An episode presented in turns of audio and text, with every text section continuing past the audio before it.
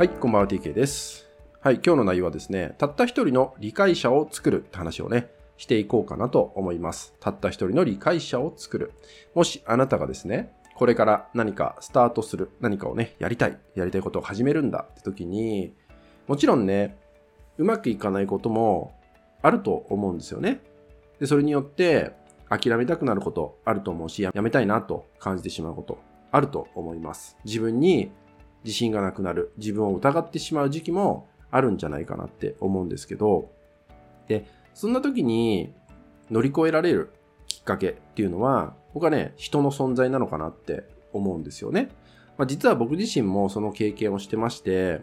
まあ今でこそ僕のやっているこの体感学っていうものが、まあいろんなクライアントさんにね、参加していただいたりとか、まあ、もっと言えば、この体感学を広めていただく、えーインストラクターの人たち、ね、その先生たちも、まあ今でこそいるっていう状態なんだけど、で、このインストラクターたちを見てて思うのが、まあ正直言うとあまりこのインストラクター育成って僕あまり考えてなかったっていうのが正直なとこなんですよね。できたらいいかなぐらいな感覚でいたんですけど、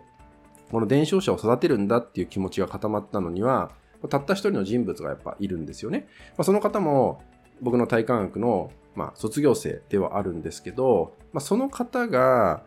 どんな姿勢で、まあ、僕のとこにいてくれてたかっていうと、なんか何かが素晴らしいとか、何かが飛び抜けてるとか、特別な才能を持っているっていう人では決してないわけですよね。決してそんなことはないんだけど、何が僕を動かしたかっていうと、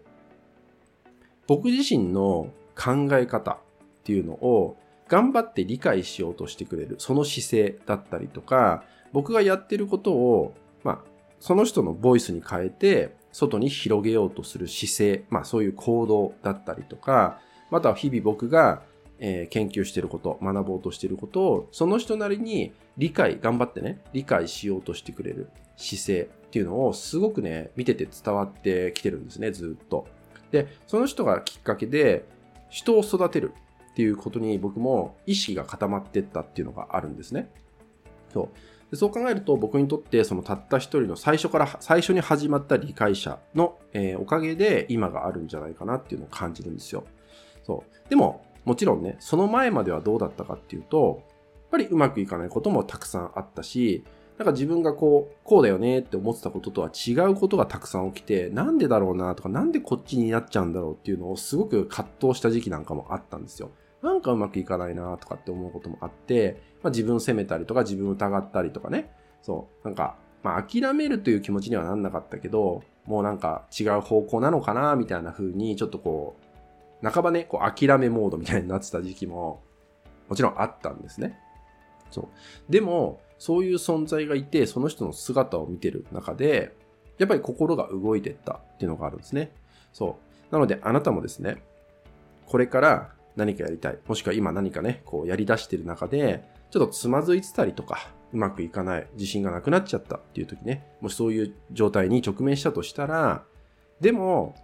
あなたのことを必ず近くで見てくれてる人がいます。そして応援、純粋に応援してくれてる人が必ずいるんですね。